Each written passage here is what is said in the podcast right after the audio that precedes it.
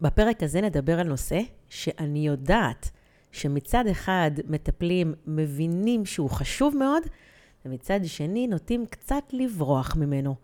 ובגלל הבריחה הזאת וחוסר ההשקעה בנושא הזה, הדרך לקליניקה מבוססת, נעימה, כזאת שאנחנו נהנים לעבוד בה, נהנים לבנות אותה, קליניקה שאנחנו נהנים להתפרנס ממנה, הדרך לקליניקה כזאת הופכת ליותר קשה, אנחנו מזיעים יותר. הדרך הזאת מאתגרת, ולפעמים בגלל זה גם אנחנו לא באמת מצליחים להרים את הקליניקה. הנושא שבחרתי לדבר עליו היום הוא בידול.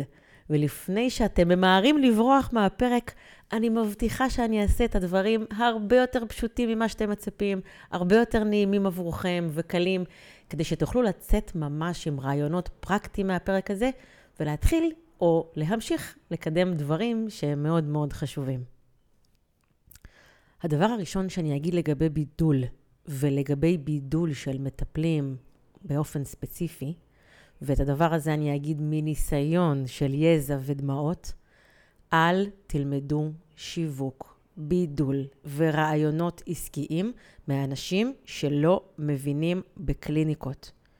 ואם הייתי יכולה להיות אפילו יותר מדויקת, לתפיסתי, כל נושאי הסטינג של קליניקה, כל מה שקשור למסביב למה שקורה בקליניקה, זאת אומרת, לא רק מה שעושים בתוך התהליכים עם אנשים, אלא כל מה שמסביב צריך ללמוד מאנשים שאו יש להם קליניקה עכשיו, או הייתה להם קליניקה בעבר הקרוב, לא בעבר הרחוק מלפני 100 שנה, כי דברים משתנים מאוד מהר. אנשים שיש להם קליניקה או שקרובים לקליניקה. אני מדברת על בידול, על שיווק, על גבולות, על תמחור, על, על, על, על, על כל הדברים שהם מסביב לתהליכים. ללמוד מאנשים שמחוברים ומבינים לעומק קליניקה. קליניקה זאת אומנם ישות עסקית, וצריך להתנהג אליה כמו אל עסק לכל דבר, אבל לקליניקה כעסק יש ייחודיות מאוד משמעותית, ומי שלא נהיה לקליניקה לא מבין את הניואנסים הקטנים, ויכול להוביל אתכם לטעויות גדולות. אמ, באמת שלמדתי את זה על הבשר שלי, ולאורך הדרך לא מעט אנשים, מטפלים, מגיעים לתוכניות הליווי שלי אחרי שהם שפכו המון כסף והשקיעו המון אנרגיה במקומות הלא נכונים. וזה נכון, אני הראשונה שמעריכה ניסוי וטעייה, אבל אם אפשר לחסוך לכם התנסויות, התנסויות לא נעימות, אז אני ממש בעד. וזאת אחת הסיבות שבגללה אני מקליטה את הפרק הזה, ובכלל את הפודקאסט הזה, אה, שהמטרה שלו היא לתת כמה שיותר כלים וכמה שיותר מחשבות ורעיונות, כדי שהדברים יהיו, אה, יחסכו לכם התנסויות. לפני שנצלול לפרק אני אספר על עצמי שהקליניקה שלי קיימת כבר 17 שנה. ובשנים האחרונות אני מלווה מטפלים ומאמנים בדרך לביסוס הקליניקה שלהם.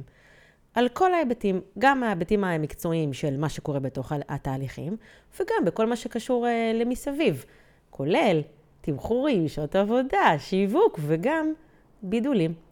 וחשוב לי להגיד שאני לא מומחית בשיווק. אה, אני לא יועצת שיווק, ואני מלמדת את מה שאני למדתי דרך הרגליים שלי, או דרך הבשר שלי, דרך הניסיון שלי. אה, וגם כמי שבשנים האחרונות הבינה שכדי לעבור את הדרך שלי בצורה טובה יותר וללוות אנשים, אני צריכה ללמוד שיווק. אז בשנים האחרונות, חוץ מללמוד ולחדד עוד את הכלים הטיפוליים שלי, אני גם לומדת שיווק. ואני לא מומחית בשיווק, אבל הסיבה שאני מרגישה בנוח לדבר איתכם על בידול ודברים שקשורים בשיווק, כי אני רואה שכשאנשים פונים אליי לקליניקה שלי, או מתעניינים בקורסים שלי, כשהם כבר מדברים איתי, הם מגיעים אליי כשהם כבר מכירים אותי. כבר ממש לא, לא קורה לי ששואלים אותי מה השיטה שלך, או איך את עובדת, או כל מיני שאלות מהותיות על אופי הקורסים, כבר זה לא כל כך קורה לי. כשאנשים כבר פונים אליי ורוצים לדבר איתי או לקבל פרטים, הם כבר יודעים בגדול מי אני ומה הם עומדים לקבל. וזה הודות להשקעה שעשיתי בבידול.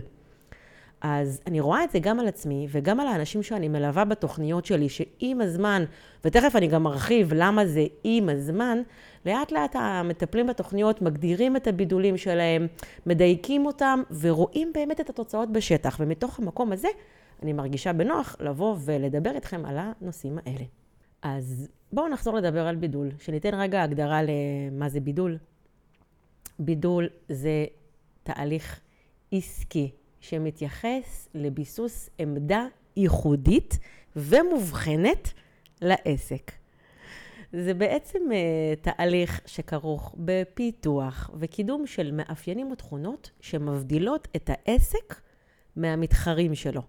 אני פחות אוהבת לדבר על בידול בשפה של תחרות. בכלל, תחרות היא משהו שהוא פחות מתאים לתפיסתי בעולם הקליניקה והטיפול. ואם אני רוצה רגע להוריד את המילה תחרות, אז בעצם הבידול הוא מאפשר לי לדייק לקהל הפוטנציאלי שלי מה שונה בי, או מה מיוחד בי, או מה טוב ונהדר בי, כך שהאנשים שהם הקהל שלי יוכלו לדעת את זה ולבחור להגיע אליי. אז בידול היא בעצם, היא בעצם גישה אסטרטגית. המטרה שלה היא ליצור יתרון, למשוך את האנשים הנכונים אליי, על ידי יצירה של ערך מוסף אצל הקהל הפוטנציאלי שלי. לגרום להם להבין למה לבחור דווקא בי. עכשיו, בידול הוא יכול להיות בהיבטים שונים של עסק.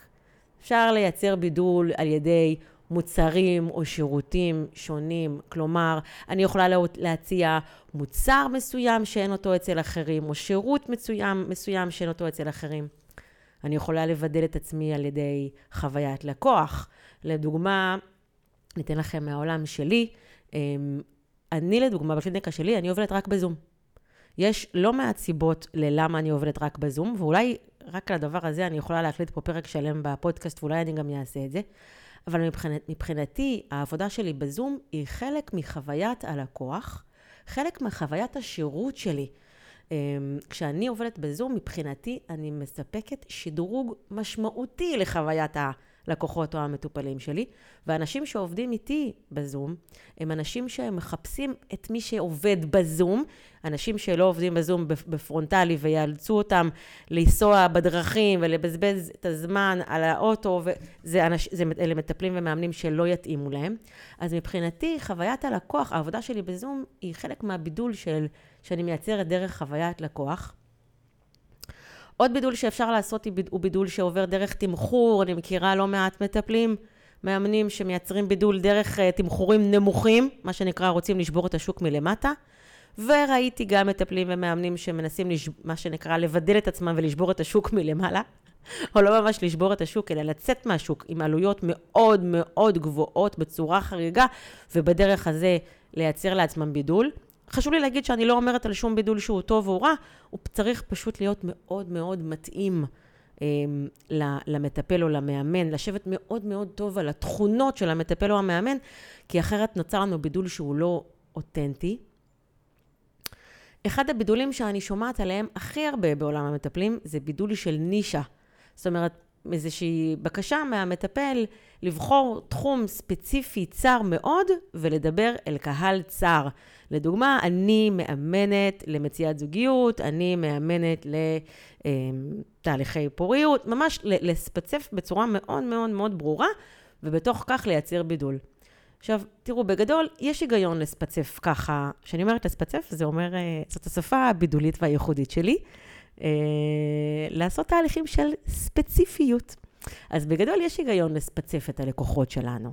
אה, אם אני מציגה את עצמי כמאמנת רגשית, לעומת מאמנת רגשית בת, בליווי תהליכי פוריות, אז מבחינה שיווקית זה נכון למצוא את הנישה.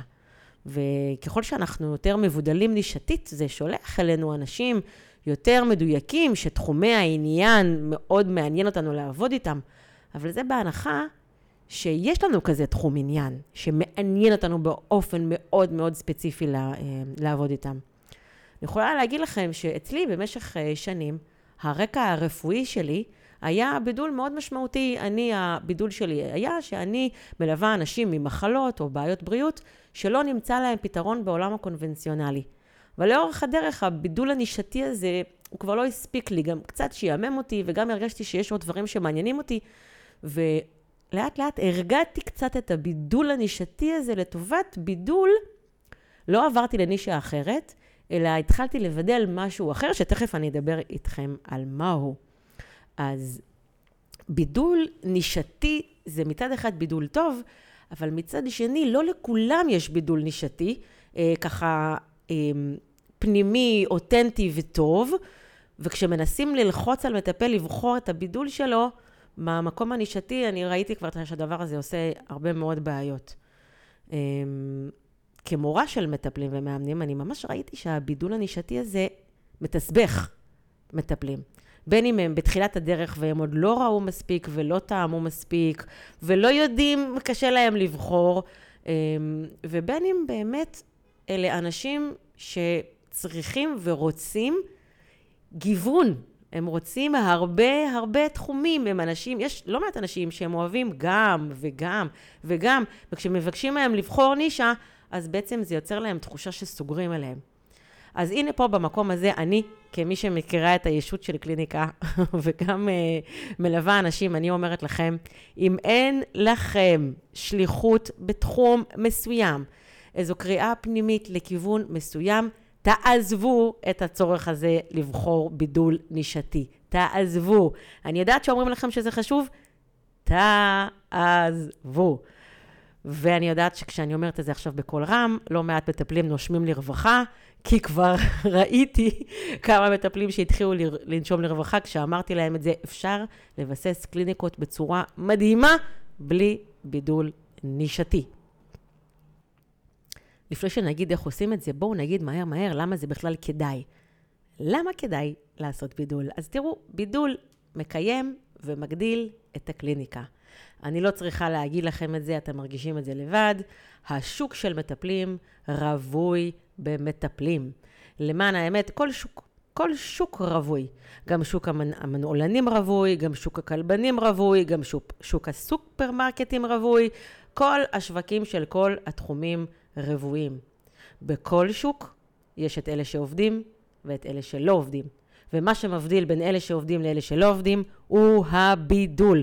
ושימו לב שאני לא אמרתי שיווק, אני אמרתי בידול. הבידול הוא מה שמאפשר לאנשים לבחור דווקא בך מבין כל השאר.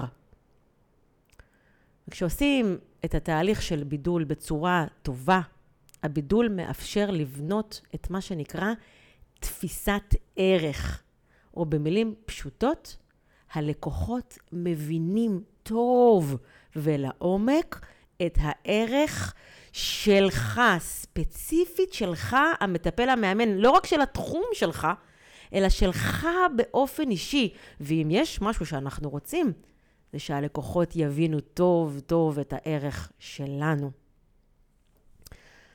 בכל מה שקשור לתהליכים של אימון רגשי, או כמו שאני עובדת בקליניקה שלי, הבנת הערך ותפיסת הערך משפיעה לא רק זה, לא רק על זה שאנשים יבחרו לצאת דווקא איתי לדרך ולא ילכו למטפלים אחרים. יש לזה אפילו משמעות יותר עמוקה, כי כשאנשים מבינים את הערך שלי, גם בתוך הקליניקה יהיה לי יותר קל להוביל אותם. גם בתוך התהליכים יהיה לי יותר קל עם התנגדויות, גם בתוך התהליכים יהיה לי יותר קל לעבוד עם תת המודע שלהם, אני אפגוש פתיחות גדולה יותר. אז כשאני מדברת איתכם על בידול, אל תחשבו שאני מדברת רק על הרעיון השיווקי, אני ממש נכנסת דרכו גם לתוך המשמעויות המקצועיות של תוך התהליכים. ופה כבר אנחנו מבינים שזה הרבה הרבה יותר חשוב מלמלא את הקליניקה, לא שזה לא חשוב, אלא למלא את הקליניקה באנשים הנכונים וגם לאפשר לי לעשות ולעבוד בצורה יותר טובה ויותר קלה. ויש עוד יתרונות לבידול שאני לא רוצה להרחיב עליהם עכשיו את הדיבור, כמו שבידול מייצר אה, הכרה ונאמנות גדולה יותר של לקוחות, תהליכים של בידול מאפשרים לכם לייצר שירותים שלא קיימים בשוק, לפתוח נישות ורעיונות חדשים לגמרי, מן הסתם הדבר הזה גם משפיע מבחינה כלכלית.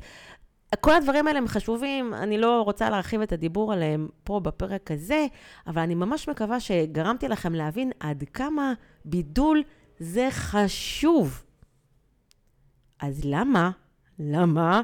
למה? למרות שאנחנו מבינים שבידול זה חשוב, למה בכל זאת מטפלים לא מייצרים ולא משקיעים את הזמן ואת המחשבה ואת העבודה ואת העשייה בלטפח את הבידול שלהם? ולפני שאני אענה, אני אגיד לכם שהחלק הזה הולך להיות קצת נוקב, קצת צובק, אבל לדעתי, מאוד מאוד יעיל. אז למה מטפלים לא משקיעים בבידול שלהם?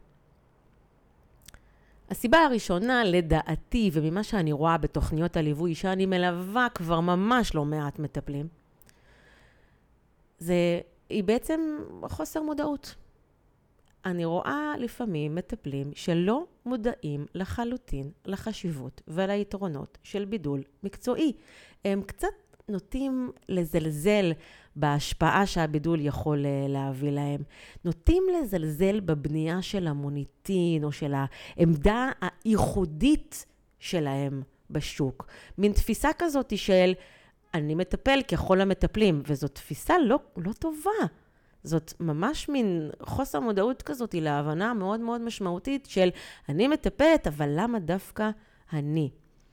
אמ, לעתים קרובות אני יכולה להגיד לכם שאני שומעת ממטפלים שאני מלווה, שהם אומרים, מה, אני חשבתי שאני יוצאת מהקורס שאני לומדת בו את הכלים הטיפוליים, ואנשים כבר יגיעו אליי. או אפילו דעה קצת יותר אה, אה, ככה, שקשה, שקשה להם שיווק או בידול. שמעתי דעה שאומרת, אם אני אשקיע בשיווק, או בבידול, או אני אספר על עצמי, או למה כדאי לבוא דווקא אליי, אולי זה מין סימן כזה שאני לא מספיק שווה או לא מספיק מצליחה, כי אם אני צריכה להשקיע בבידול ושיווק, סימן שאני לא מספיק טובה. וזה כמובן לא נכון. תוכיח לנו את זה חברת קוקה קולה, שאין בן אדם בעולם שלא מכיר אותה ואת הבידול שלה, ועדיין ממשיכה לבדל ולשווק. ואני זוכרת את עצמי, כשהתחלתי לשים לב לבידול של עצמי ולתהליכי בידול של עצמי ולצורך שלי לבדל את עצמי, וקיבלתי השראה ממטפלים אחרים וממנטורים אחרים שהסתכלתי עליהם, ולאט לאט כשהסתכלתי עליהם, התחלתי לקרוא בין השורות את המסרים שלהם, לקרוא בין השורות את הבידול שלהם, לראות איך הם עושים את הבידול המסוים הזה שלהם. וראיתי שאין מנטור, אין מורה, אין הם, אדם שאני עוקבת אחריו ומקבלת ממנו השראה, שלא משקיע בצורה מכוונת וברורה בתהליכי הבידול שלו. ואני אומרת עוד פעם, זה לא השיווק ואיזה פוסט נעלה ואיזה ריל נעלה ואיזה סטורי, וזה לא בזה. זה בהשקעה מאוד מאוד עמוקה בבידול. תחשבו על כל המנטורים שאתם עוקבים אחריהם. הם כולם השקיעו בתהליכי בידול, וזה מה שגרם לכם להתחיל לעקוב דווקא אחריהם. אז הסיבה הראשונה, שהיא בעצם חוסר מודעות ליתרון של תהליכי בידול, הנה פה כבר אנחנו מתגברים עליה. מהיום אנחנו מבינים שזה מאוד מאוד חשוב אם אנחנו uh, רוצים uh, להיות אנשי השראה, אם אנחנו רוצים שאנשים יבואו דווקא אלינו. זה לא אומר כלום על הרמה המקצועית שלנו בתוך הקליניקה, אבל זה אומר שאנחנו צריכים לוודא שאנשים יודעים למה הם מגיעים דווקא, דווקא, דווקא אלינו. הסיבה השנייה שיכולה להפריע למטפלים, ביצירה של תהליכי בידול היא קושי בניסוח התכונות הייחודיות שלהם. ווואו, כמה יש לי להגיד רק על החלק הזה ואני אתעכב עליו כי הוא חשוב.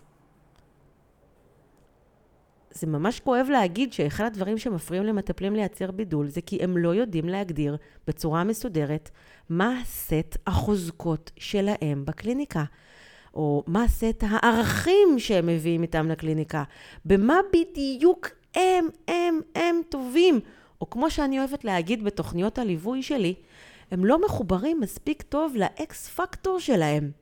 אחד הדברים שאני תופסת כהכי לא יעילים ולא מועילים, זה לנסות לבדל את, את עצמנו המטפלים לפני, לפי שיטת הטיפול שלמדנו, ואני מדברת על זה הרבה גם בפרקים האחרים. אני מומחית CBT, אני מאסטר NLP, אני פסיכולוג קליני. ברגע שהבידול שלנו אה, מבוסס על משהו שיש אותו גם לאחרים, כי יש הרבה מומחים ב-CBT, מאסטר ב-NLP או פסיכולוג קליני, אז ברגע שאנחנו מבססים את עצמנו על משהו שיש אותו גם לאחרים, זה כבר לא בידול. זה כבר לא בידול. עכשיו, אני לא אומרת שזה לא נחמד ולא חשוב לציין את ההסמכות המקצועיות שלכם, אבל זה לא בידול. ואל תבססו את הבידול שלכם על סמך הדברים האלה. אם לא עברתם קודם דרך החוזקות, הערכים, הדברים המיוחדים שאתם מביאים איתכם אל התעודות ואל ההסמכות שלכם. ועכשיו כשאני אומרת את זה, ואני אומרת מה סט הערכים שאיתם אתם נכנסים לקליניקה, אז אני מקווה מאוד שהמטפלים שמאזינים לי לא נוטים לענות כמו, תשובות כמו, אה, אני מגיעה איתי לקליניקה עם ערכים כמו חמלה, הקשבה, אמפתיה, כי בואו, גם אלה הם ערכים שמאוד מאוד לא מבדלים, לא מבדלים אתכם. כמעט לכל המטפלים, סט הערכים שהם נכנסים איתו לקליניקה הם הקשבה, חמלה ואמפתיה, וכל מטפל יגיד לכם שהוא מאוד טוב בהקשבה, חמלה ואמפתיה. אז גם כשאנחנו מדברים על סט ערכים או על תכונות, זה לא מספיק מבודל. הבידול נמצא באיך אתם מביעים את ההקשבה, חמלה ואמפתיה שלכם. באיך אתם יודעים לספר שיש לכם חמלה, הקשבה ואמפתיה. באיך אתם מנגישים את זה כתכונה שלכם. זה לא מספיק לבוא ולהגיד, זה חשוב לי, או אני טובה בזה. הבידול נעשה על ידי איך אתם גורמים לאנשים להבין שאלה התכונות שחזקות אצלכם. אם אני רוצה לעזור לכם קצת בצורה יותר uh, פרקטית, אז גם הערכים וגם סט החוזקות שלי, שאיתם אני נכנסת לקליניקה, אני לא מבדלת את עצמי לפי סט ערכים או סט חוזקות, אלא על פי סט ערכים וחוזקות פנימי נקרא לזה. כן, אתם טובים בהקשבה? מעולה. במה ההקשבה שלכם שונה? איך אתם מוודאים שאנשים יודעים שההקשבה שלכם שונה? עכשיו, אני יודעת שמה שאמרתי עכשיו אולי יגרום לאנשים קצת לרצות לברוח מהעניין, כי זה קצת שובר את הראש איך אני עושה את הדברים האלה.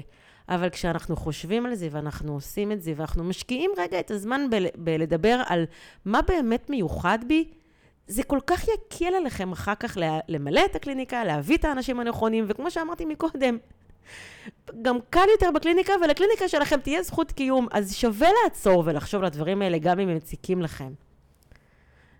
תראו, בתוכנית הליווי שלי, מרינדת המטפלים, כל מטפל עובר תהליך אישי של אוטוביוגרפיה טיפולית. אנחנו מניחים לרגע בצד את התעודות וההסמכות הרשמיות, ואנחנו מחפשים את הכלים הלא פורמליים של המטפל. אנחנו מתבוננים, מתבוננים על סיפור החיים שלו, על אירועים שהוא עבר בחיים, משברים, אה, גם, גם לא אירועים משברים. אנחנו מסתכלים על התכונות החזקות, על התכונות הייחודיות שאיתם הוא נכנס לקליניקה. ואני עוזרת למטפלים לצאת החוצה לעולם כשהם יודעים מה האקס פקטורים שלהם וגם מחוברים אליהם ויודעים לדבר עליהם ולעבוד איתם בחוץ. זה מבחינתי חלק מאוד מאוד חשוב, לא פחות מלהיות מקצועי בלעבוד עם הכלים בתוך הקליניקה. ואני אגיד לכם עוד משהו, אם מטפל לא עבר תהליך כזה של הכרה וחיבור לחוזקות שלו בצורה עמוקה, ואם הוא לא יודע לעבוד עם הקלפים שחולקו לו, איך הוא יוכל להוביל אחרים למקום הזה? ו- וזה הרי אחד התפקידים המשמעותיים שלנו, בייחוד בקליניקה של אימון רגשי, שאנחנו עושים בה העצמה וחיבור של אדם למשאבים ולחוזקות. אם אנחנו לא יודעים להוביל את עצמנו לחוזקות ולבידולים שלנו ולמה מיוחד איתנו ולזהות את זה ולעבוד עם זה, איך נדע ללוות אחרים אה, למקומות האלה? וזאת מיומנות שלנו לזהות, לשקף וללמד את עצמנו ואחרים לשאת את התכונות המובילות שלנו, כמו כתר לאורך הדרך. שימו לב שכשאני מדברת איתכם על בידול ועל התכונות המיוחדות שלי, אני לא אומרת שאני הכי טובה ואני חכמה ואני הכי הכי. ממש לא. לידי יש המון המון המון אנשים שהם אה, חכמים ומיוחדים ומטפלים ומקשיבים ואמפתיים, רק שלכל אחד מהם יש את הדרך המבודלת שלו להשמיע את הקול שלו. אני אספר לכם בהזדמנות הזאת של הכיתת מטפלים שלי קוראים מרינדת המטפלים. וזה שם לא שגרתי, מרינדה זה בכלל שם שקשור לאוכל ולא למטפלים, ובאמת באחד מתהליכי הייעוץ העסקי שעברתי, הציעו לי לוותר על השם הזה. אה, באמת, בא איזה יועץ שאמר לי, שלי, זה מבלבל, זה שם לא טוב, תחליפי. והיה לי מאוד מאוד קשה. אבל, וגם לא ויתרתי, כמו שאתם רואים, אבל מי שעבר מרינדה יודע שזה שם כל כך מדויק. הוא כל כך מדויק, כי אני מאמינה שהתהליך של ביסוס של קליניקה עובר לא דרך כלים, אלא דרך מרינדה, ממש כמו הדרך שעוברת אה, קובייה של חזה עוף או קובייה של טופו בתוך מרינדה של תבלינים, שהמרינדה מעמיקה את הטעמים והופכת את, ה, את החומר גלם ליותר עשיר ויותר נוכח ויותר תופס מקום. ככה אני מאמינה שמטפלים, שלומדים כלים טיפוליים, צריכים לעבור דרך של ספיגת תכנים נוספים, להפוך אותם למשהו שהוא יותר טוב ויותר איכותי ויותר טעים. אני מאמינה שהדרך להפוך מטפל עוברת דרך מרינדה, שבה סופגים, גדלים, מתפתחים, ולכן המילה הזאת היא, היא מאוד מאוד מתאימה לחוויה, והיא גם מאוד מאוד מבדלת אותי. אני לא חושבת שאתם מכירים אף תחום טיפולי שמדבר בשפה כזאת, והיא גם מאוד מדברת על, על סוג ההומור שלי. שגם הוא מאוד מאוד מאפיין אותי ומבדל אותי מהרבה מטפלים שהם יותר רציניים ויותר ככה עם הוויה קצת יותר פדגוגית.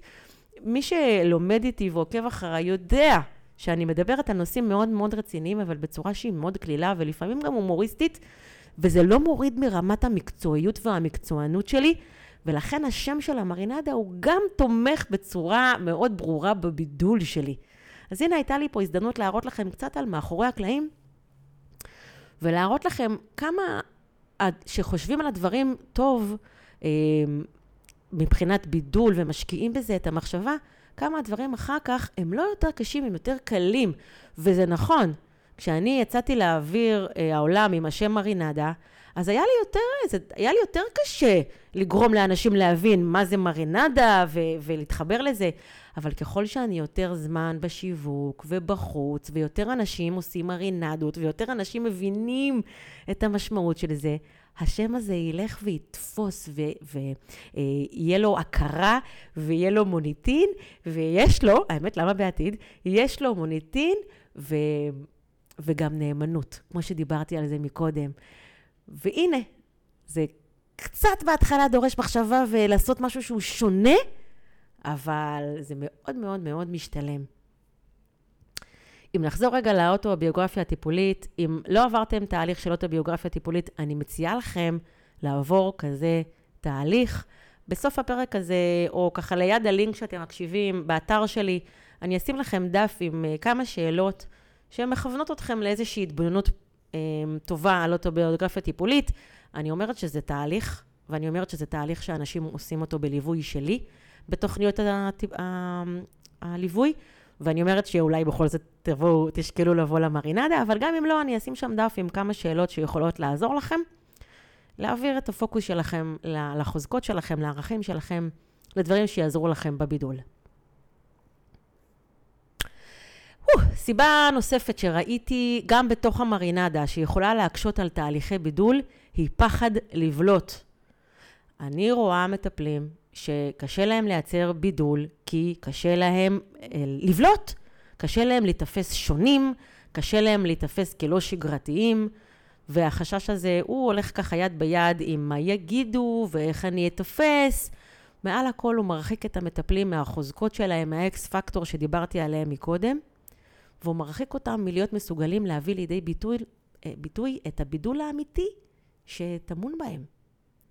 כדי להתגבר על החשש הזה, אנחנו באמת צריכים לעבור תהליך מסודר של שחרור ממה יגידו, וגם על הדבר הזה אנחנו עוברים סד... סדרה שלמה במרינדה, ואם נראה לכם שאני מוכרת לכם את המרינדה בפרק הזה, הרי אתם צודקים. אני באמת רוצה שכל המטפלים הטובים יבואו ויהיו חלק מהקבוצה.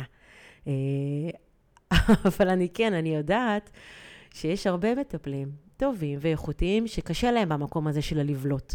קשה להם במקום הזה של לתפוס מקום. הם רוצים להגיד, אני, טוב לי להיות מאחורי הקלעים, טוב לי להיות טוב בתוך הקליניקה. אבל כשטוב לך רק להיות טוב בתוך הקליניקה, זה מאוד יכול לגרום למצב שלא תהיה לך קליניקה. וצריך גם על הדבר הזה לדעת להתגבר. במרינדה שלי, אני רואה את הקושי הזה אמ, לפעמים אצל מטפלים שרוצים לשלב בקליניקות שלהם תכנים כמו תקשור או תכנים קצת הוליסטיים. אלה אנשים שמגיעים מעולמות קונבנציונלי באופן כללי, ויש בהם גם את החלקים היותר רוחניים למשל. וקשה להם לצאת החוצה עם מסרים רוחניים, מסרים תקשוריים, משהו שם עוצר אותם.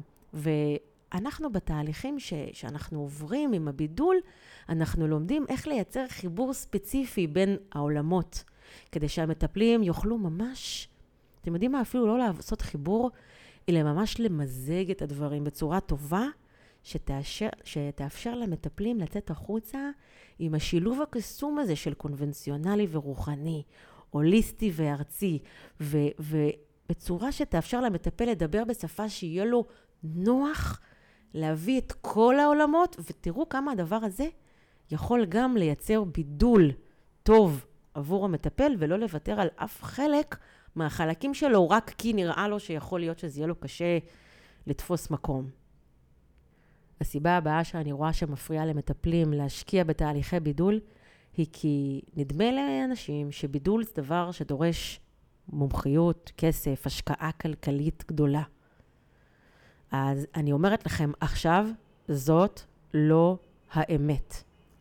אני למשל, בתהליכים שלי, של הבידול, כשחשבתי שזה אומר שאני צריכה עכשיו לבחור לוגו או צבעים לאתר ולהתחייב לאיזה פורמט אה, ויזואלי, זה משהו שהיה לי מה זה קשה, ואולי אפילו באופן תת-מודע, גרם לי לא לעשות תהליכים של בידול, וזה מאוד מאוד חבל. אני חושבת שאפילו בצורה סמויה זה תקע אותי במשך הרבה מאוד זמן. לא לחשוב מה הבידולים שלי. יש לי, לי באופן אישי יש איזשהו קושי עם ה... איזה צבע מתאים לי היום, ואני מאוד מאוד אוהבת גם וגם. הנושא הזה הקשה עליי, ומתוך זה שזה הקשה עליי, אני לוקחת בחשבון שאולי זה גם מקשה על uh, אחרים.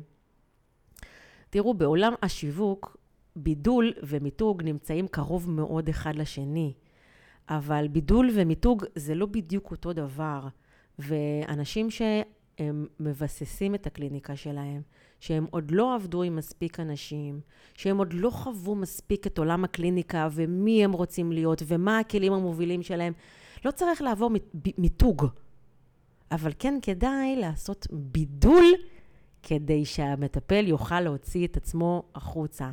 ומאוד מאוד כואב לי כשאני רואה אה, מטפלים שהם עוד לא שנה בקליניקה, או לא שנתיים. אני ממש לא רוצה לדבר על פרק זמן, כי אה, אפשר בשנה לעבוד עם 20 אנשים, ואפשר לעבוד בשנה עם 200 אנשים, בסדר? אז אני לא רוצה לדבר בשנים, אבל כשאנשים לא עברו מספיק פזם של התנסות, והם כבר מוציאים כרטיסי ביקור, לוגויים, מחברות, אביזרים של מיתוג, זה המון כסף על דברים שיכולים בדיוק בעוד חצי שנה כבר לא להיות רלוונטיים. הנה הטיפ שלי, במקום האישי שלי, אני מציעה לכם לדחות, לדחות, לדחות תהליכים של מיתוג. למתי? לא יודעת. הכי רחוק שאפשר. זה לא שאני חושבת שמיתוג זה לא חשוב, מיתוג זה מאוד מאוד חשוב.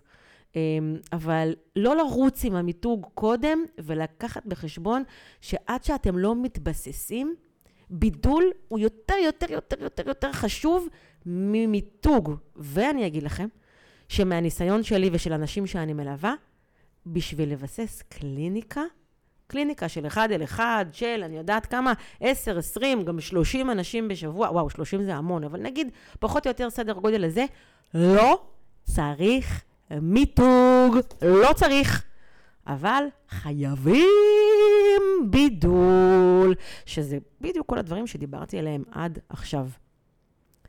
אני אספר לכם עוד משהו ככה אישי עליי. כשאני אה, אה, פתחתי את החברה בעם שלי, היום העסק שלי הוא חברה בעם, אז הייתי צריכה לבחור שם לחברה. וזה כבר היה אחרי הרבה שנים שהייתה לי קליניקה, וגם הייתי מורה, וכבר יש לי בידול, והתחלתי לחשוב על השם של החברה, והתחלתי לחשוב איך אני אקרא לה ככה וככה וככה, התחלתי להסתבך עם זה.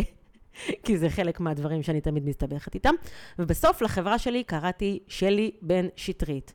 לא ליווי מקצועי למטפלים, ולא אימון רגשי, ולא, אה, לא יודעת מה, אה, דרך האושר, ולא כל מיני דברים כאלה, כי אני יודעת מי אני היום, ואני לא יודעת מי אני אהיה מחר.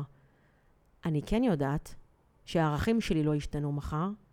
אני כן לוקחת בחשבון שאולי הנישה המקצועית שלי תשתנה, אבל אני אמשיך להיות עם החוזקות שלי, אני אמשיך להיות עם הערכים שלי.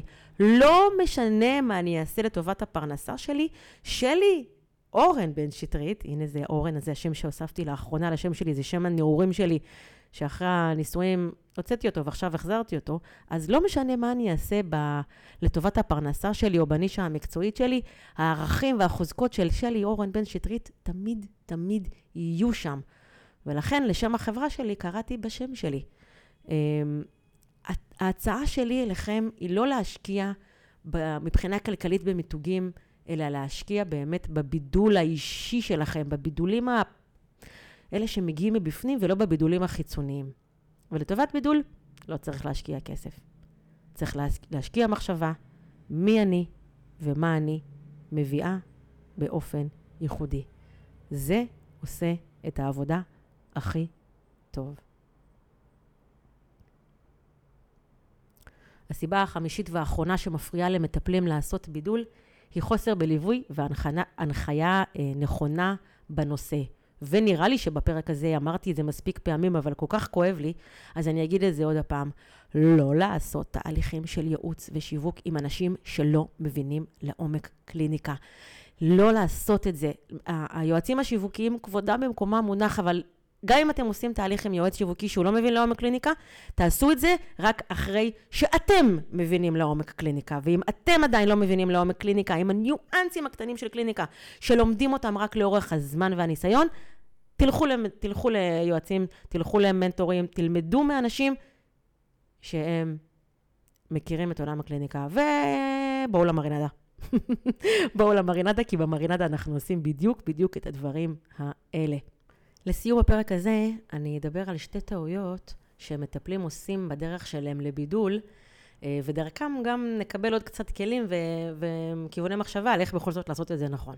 אז הטעות הראשונה שאני רואה שמטפלים עושים זה שהם מדברים אה, לא בשפה עממית. או נגיד את זה הפוך, הם מדברים בשפה המקצועית שלהם, הם מדברים בשפה הטיפולית. זה לא בכוונה, או אולי זה כן בכוונה, אז בואו נפרק רגע את הדבר הזה כדי שנבין מה קורה שם. כשאנחנו לומדים איזשהו תחום אה, מקצועי במשך שנה, שנתיים, שלוש, שבע, אז השפה שלנו משתנה. וכשהשפה שלנו משתנה, אנחנו לא זוכרים שאנשים שאנחנו פונים אליהם בשיווק שלנו, לא מכירים את השפה שלנו, ואני רואה לעיתים קרובות מטפלים שמדברים אה, במילים מקצועיות, הם, הם אומרים אה, השלכה, והם לא יודעים שקהל היעד שלהם בכלל לא יודע מה זה השלכה. הם אומרים קורבנות, והם לא זוכרים שקהל היעד שלהם לא יודע בכלל מה זה קורבנות. אה, ומצד אחד, אני יכולה להבין את הרצון הזה לדבר בשפה, של, אה, בשפה מקצועית. כי זה מעלה את הרמה שלנו, וזה מראה שאנחנו מקצועיים. אבל יש גבול דק ומאוד מאוד שחשוב מאוד מאוד לשים לב אליו, בין לדבר ברמה מקצועית כזאת שמבססת לי סמכות, לבין לדבר ברמה מקצועית כזאת שהלקוחות שלי בורחים. כי אם אני מדברת בשפה מקצועית מאוד, הלקוחות לא יקראו את התכנים שלי, הם אה, יכולים להרגיש מאוימים. זה, שפה מקצועית יכולה לייצר ריחוק, ואני אגיד לכם שגם ראיתי לא אחת ששימוש בשפה מקצועית יכול להישמע מתנשא. אז אני בטוחה שאתם לא מתכוונים לזה, אבל אנחנו בעצם, כשאנחנו עושים בידול, ובכלל שהוא בידול הוא חלק משיווק, אנחנו מדברים, כותבים, מקליטים עבור הלקוחות הפוטנציאליים שלנו. אנחנו, אה, אנחנו מדמיינים מי זה האיש הזה או האישה הזאת שאנחנו אה, מדברים אליהם עכשיו וכדאי לשים לב לא לבדל את עצמנו דרך שפה טיפולית מאוד מאוד גבוהה. זה רעיון פחות פחות טוב.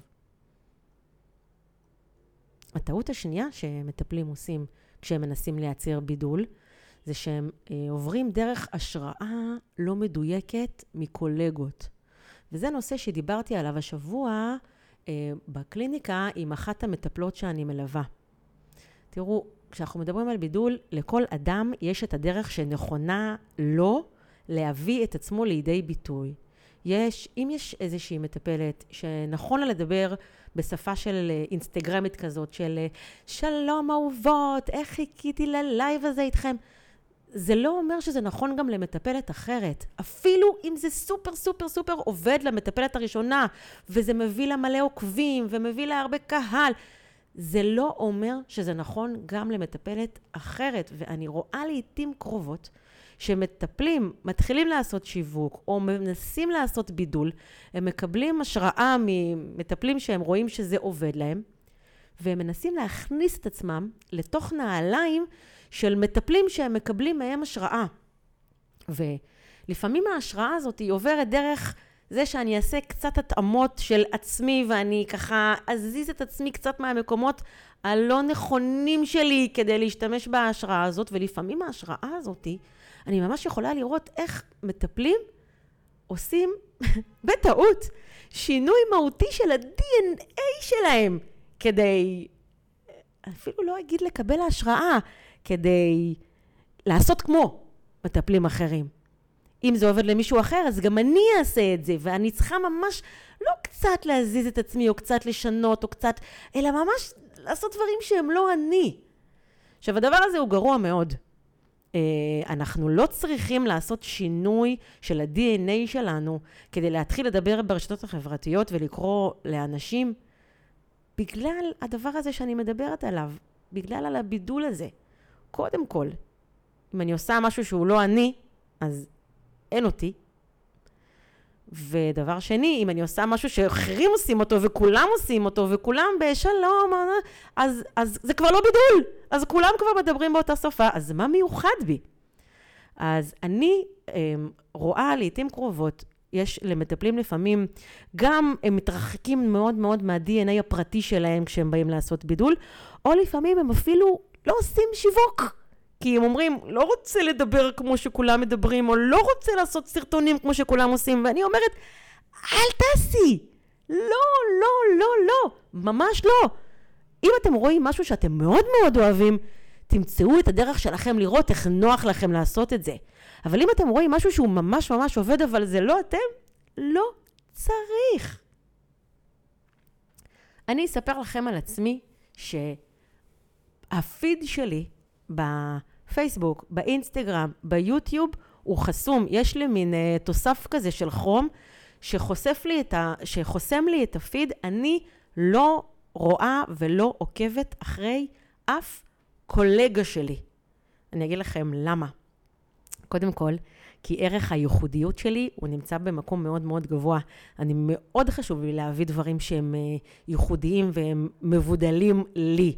וכשאני רואה את הקולגות שלי עושים דברים מגניבים, אז מאוד מאוד קשה לי להגיד, יואו, איך בא לי גם, אני מרגישה שבא לי להמציא את הדברים מתוך עצמי, ומאוד מאוד קשה לי לחשוב שאני עושה משהו כמו אחרים. אז אני חוסמת את עצמי ואני מאפשרת לעצמי להיות אה, ייחודית, וכל דבר שאני מוציאה שם החוצה, אה, אני יודעת שזה הגיע מנביאה פנימית מאוד מאוד מדויקת לי. אני יכולה להגיד לכם שמהניסיון שלי, מהתקופה שלפני שסגרתי את הפיד שלי, אה, כשראיתי בפיד שלי אה, קולגות שלי, אז הדבר הזה לפעמים כן, הוא גם קצת הקשה עליי לשמור על הבידולים שלי, זה קצת הוריד אותי מהמסלול שלי. היה לי קצת את המחשבות האלה שדיברתי עליהן מקודם, של צריך לעשות ככה וככה כדי להצליח כ... וזו טעות, כי לא צריך לעשות ככה וככה כדי להצליח כ... בשום תחום. מה שנכון לעשות זה לעשות בידול ולהביא את עצמך כדי להצליח כ... ולא חשוב אם זה מטפל, מאמן, אה, אה, ניקוי יבש או עושה קורסון. הופעה, אה, הופעה של קורסון. אמרתי את זה כי יש לי עכשיו על השולחן פה קערה של רוגע לך. אז חבר'ה, כשאתם באים לעשות בידול, עזבו אתכם מאיך אחרים עזבו אתכם ממה אחרים עושים, אומרים, אם זה מפריע לכם, תחסמו. תשבו עם עצמכם, תחשבו מה החוזקות שלי, מה הערכים שלי, מה מיוחד בי. קודם כל זה יהיה לכם כיף להכיר את עצמכם. אחר כך זה יהיה חשוב כדי שתוכלו להוביל אנשים אחרים לשם. אחר כך תעבדו עם הכלים שלכם בצורה יותר טובה, תייצרו לכם בידול. שבו עם עצמכם, תשקיעו בעצמכם להכיר את הכלים הלא פורמליים שלכם. אמ, תגדירו מי האנשים שאתם רוצים לעבוד איתם, לא רק נישה, כמו שאמרתי. מי האנשים שכיף לכם לדבר איתם, שכיף לכם ללמד אותם, להנחות אותם, לטפל בהם, תדמיינו אותם, תדמיינו שאתם מדברים אליהם. ככה יצא לכם הבידול הכי הכי נכון ושלכם.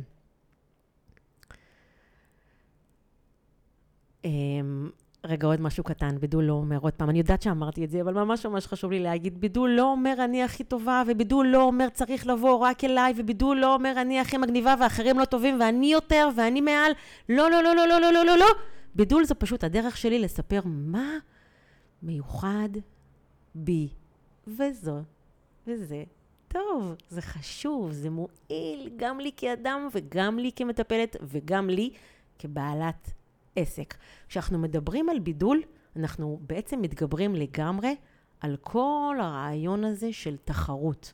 בידול, הקונספט הזה של בידול, הוא הולך בצורה כל כך טובה עם שפע, עם זה שיש מקום לכולם. יש מקום לכל המטפלים ולכל המאמנים בתנאי שכל אחד מהם יודע מה הבידול שלו. אז כמו שאמרתי, אני מצרפת לפרק הזה איזשהו לינק עם שאלות שיכולות לעזור לכם בתהליך בידול. ונכון שבתוכנית הליווי אנחנו עושים את זה ממש בצורה מסודרת ועמוקה ובליווי אישי, אבל אני יודעת שאם נתתי בכם בפרק הזה את החשיבות של כמה זה חשוב בידול, קחו את הדף הזה, תתחילו לעבוד איתו. אם הפרק הזה תרם לכם, אני אשמח אם תכתבו לי. אנשים כותבים לי אחרי הפרקים, וזה מאוד מאוד משמח אותי. אז תכתבו לי, אם זה תורם לכם. אני יודעת שלפרקים של הפודקאסט מקשיבים לא רק מטפלים. אמ, גם אנשים שהם לא מטפלים מקשיבים לפודקאסט הזה, אז אם זה תרם לכם הבידול לתחום שלכם, וואי, תכתבו לי גם, זה יהיה לי מאוד מאוד כיף.